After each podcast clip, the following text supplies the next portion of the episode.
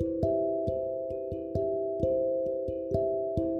படிக்கிற ஃபேஸ் அப்படிங்கிறது வந்து வேறு. வேலை செய்கிறது அப்படிங்கிறப்போ வந்து ரெஸ்பான்சிபிலிட்டிலாம் என்னமோ திடீர்னு அதிகமாக வந்த மாதிரி இருக்கும். ஏன்னா இதுக்கு முன்னாடிலாம் நம்ம காசு கொடுத்து படிச்சுக்கிட்டு இருந்தோம். இப்போ நம்ம வேலை செய்கிறதுக்கு வேற ஒருத்தவங்க காசு கொடுக்க போகிறாங்க அப்படின்னு சொன்னால் நம்மக்கிட்ட எக்ஸ்பெக்டேஷன்ஸ் ஜாஸ்தியாக இருக்கும்.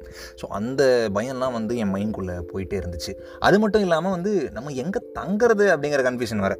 அப்படி என் காலேஜ் ஃப்ரெண்டு ஒருத்தன் சொன்னான் ஹே ஃப்ரெண்டு இல்லைன்னா ஃப்ரெண்டா அதான்ப்பா காலேஜில் படித்த பையன். ஃப்ரெண்டுன்னு ஒரு வார்த்தைக்கு சொல்கிறேன் அந்த அளவுக்கு க்ளோஸ் ஃப்ரெண்ட் இல்லைன்னு எத்தனை வாட்டி திருப்பி திருப்பி சொல்கிறது ஸோ அவன் சொன்னால் என் ரூம் இருக்குது நம்ம ரூம் ஷேர் பண்ணிக்கலாம் ரெண்ட் ஷேர் பண்ணிக்கலாம் அப்படின்னு. அந்த டீலிங் எனக்கு பிடிச்சிருந்துச்சு. This is the unspoken and கடவுட் பிக்சர்ஸ்லேருந்து நான் அவங்க நண்பனுக்கு நண்பன் வைத்தி. என் ஃப்ரெண்டுக்கு அவன் ஊருக்கார பையன் ஒருத்தன் நல்ல க்ளோஸ் ஃப்ரெண்டு பேர் வந்து ஸ்டாலின். அவனை வந்து எனக்கு இன்ட்ரடியூஸ் பண்ணி விட்டான். நாங்கள் மூணு பேருமே ஒரே ஆஃபீஸ் தான்.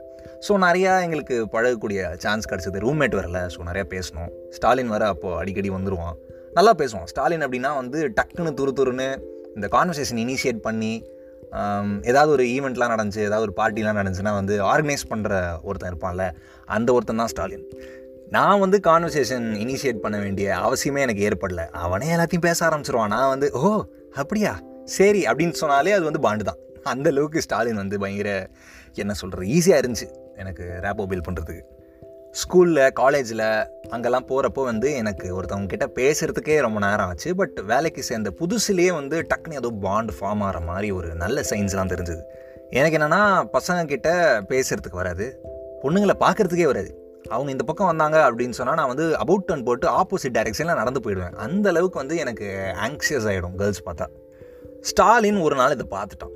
தம்பி நீ பேசியே ஆகணும் அப்படின்னு சொல்லிட்டு பயங்கரமாக இன்சிஸ்ட் பண்ணான். அவன் இன்சிஸ்ட் பண்ணால் மட்டும் நடக்குமா என்ன? நான் என்னை வச்சுக்கிட்டா வஞ்சனம் பண்ணுறேன் நடக்கலை.